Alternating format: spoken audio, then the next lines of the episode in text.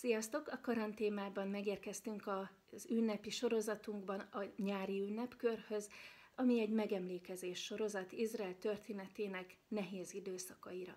A Tammuz bőtjével kezdődik, a három gyászos hét a folytatása, a csúcspont Tisha és a Sabbat Nahamu a vigasztalás szombatja vége.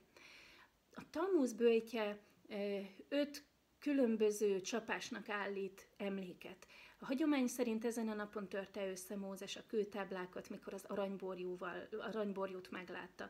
Manassé király, vagy talán nem ő nem tudni, ekkor állított bálványszobrot a templomban, és Apostomus ekkor égette el a Tórát, bár nem tudjuk, hogy ő ki volt.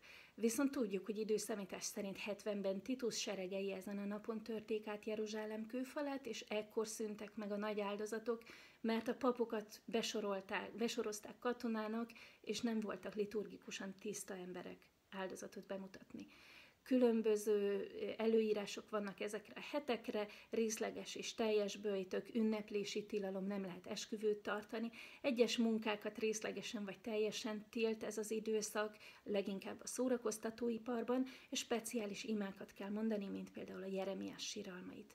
Három nagyon fontos üzenetet kell megjegyeznünk itt. Az egyik, hogy minden népet ér baj, de Izrael népével mindig ott van az örökkivaló, és nem lesz soha végleges a pusztulás. Nézzük meg Egyiptom népét, az asszírokat, a perzsákat, a mai utódok már csak emléket állítanak nekik, de nem az ő leszármazottaik. Második, hogy ha bajban vagy, akkor merj Istenre támaszkodni, mert ő az, aki ki tud belőle húzni. És miért engedett a bajba? Meg kell értened, meg kell tanulnod, lásd meg, de mindenképpen merj rá támaszkodni.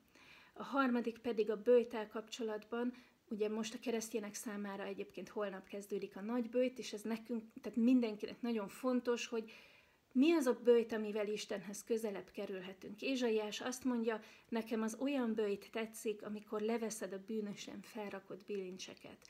Majd nézzetek utána, Ézsaiás 58-ban van. Nem mindegy, hogy hogyan bőjtölsz, és a bőjtnek a lényege nem az, hogy mit eszel, hanem hogy mit teszel. Sziasztok!